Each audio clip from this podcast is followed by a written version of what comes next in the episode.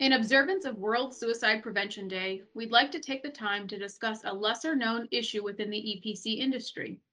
While physical safety has long been at the forefront and much has been done to prevent workplace incidents, total human health, and more specifically, mental well-being, requires additional attention.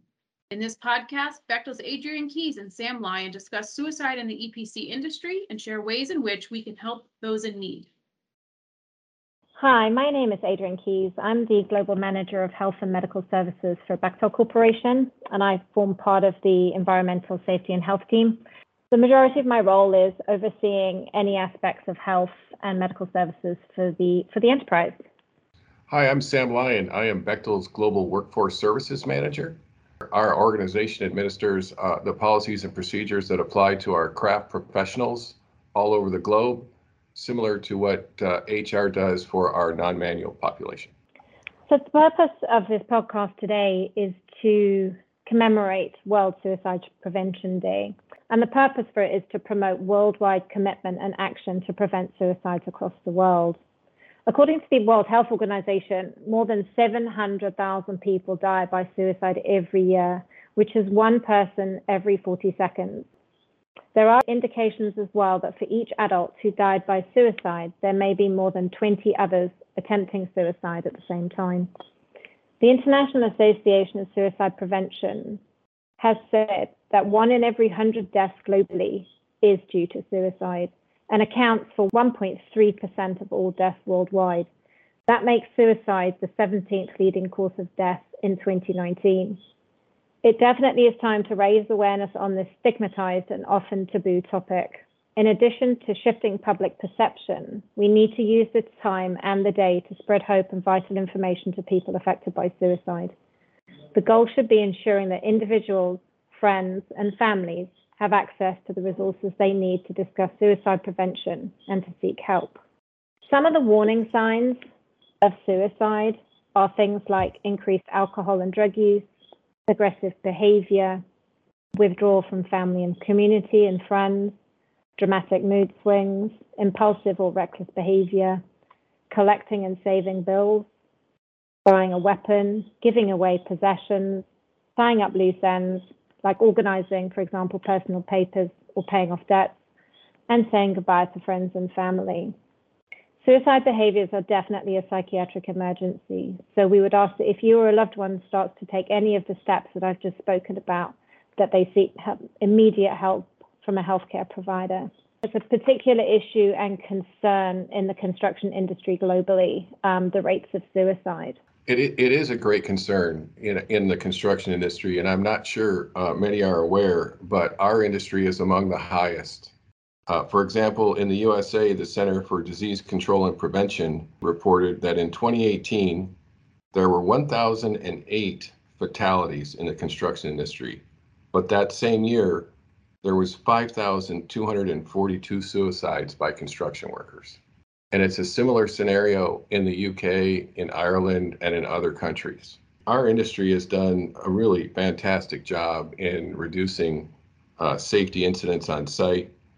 It made great strides in improving the physical health of our employees, putting programs in place to ensure that we're going to be safe physically. Uh, but we really need to blend that with improving mental health and focus more on the total human health aspect.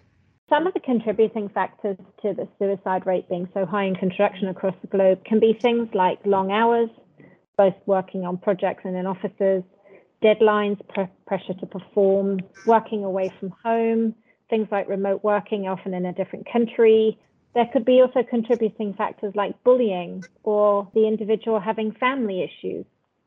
The other issue with the construction industry is, is it really has always been considered a very macho industry.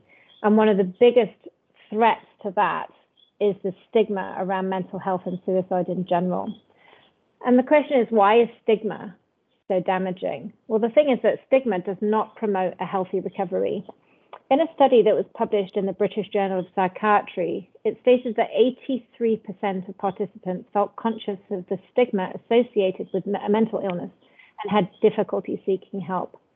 Only about fifty-four percent of the participants had discussed their suicidal thoughts with their family, peers, and spouses.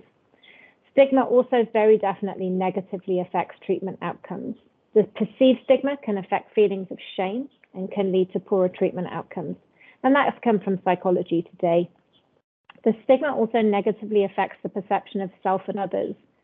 Those with depression and schizophrenia, for example, were viewed as unpredictable and dangerous, and those people would probably be less likely to be employed. There really is, I think, an opportunity here for us and for all contractors in the construction industry to recognize that there needs to be a call to action. Adrienne mentioned previously that, you know, this industry has historically and still has, you know, a bit of a macho uh, stigma and culture, and that has not helped facilitate people coming forward if they have issues like anxiety or other mental health issues. And it hasn't uh, facilitated people that recognize somebody might be struggling to go up to them, him or her, and just simply ask, you know, these three simple words, are you okay? And that could have a huge effect on that individual. Going back to what you were saying about asking, are you okay? It's not always easy to keep a conversation going when someone says they're not okay, but it can absolutely change your life. You just need to ask, you need to listen, you need to encourage action, and then check in with them again. And there are some great resources out there like Are You OK in Australia, Mental Health First Aid International, who can support and provide resources and tools just to start the conversation. And we started in Bechtel training employees as mental health first aiders, and we actually do have now about three or four mental health first aid instructors within the organization, and it's something that we're going to be continuing to do, because are you okay literally could save someone's life just by asking those three words. We hope that we've raised uh, your awareness today on the issue of suicide, particularly in the construction industry. It is a very real concern. Um, it's it's a concern that is more and more recognized, uh, but still not widely enough recognized. And, and we want to do our part, and we want we ask you to do your part to uh, understand that this is an issue that that needs additional attention uh, and additional awareness. Uh, we encourage everybody here uh, and all the leaders and all our employees uh, to learn to recognize the signs, uh, to Uh, feel comfortable about asking those three simple words. There are a number of resources out there available for those that have mental health struggles and that need assistance. We have so much opportunity going forward um, in the future to be looking at mental health the same way we do safety on all our projects and in our execution offices. The International Association of Suicide Prevention has got some great resources out for twenty twenty-one for September the tenth. That again, all our employees and their families will have access to. There is definitely help out there for people that need it.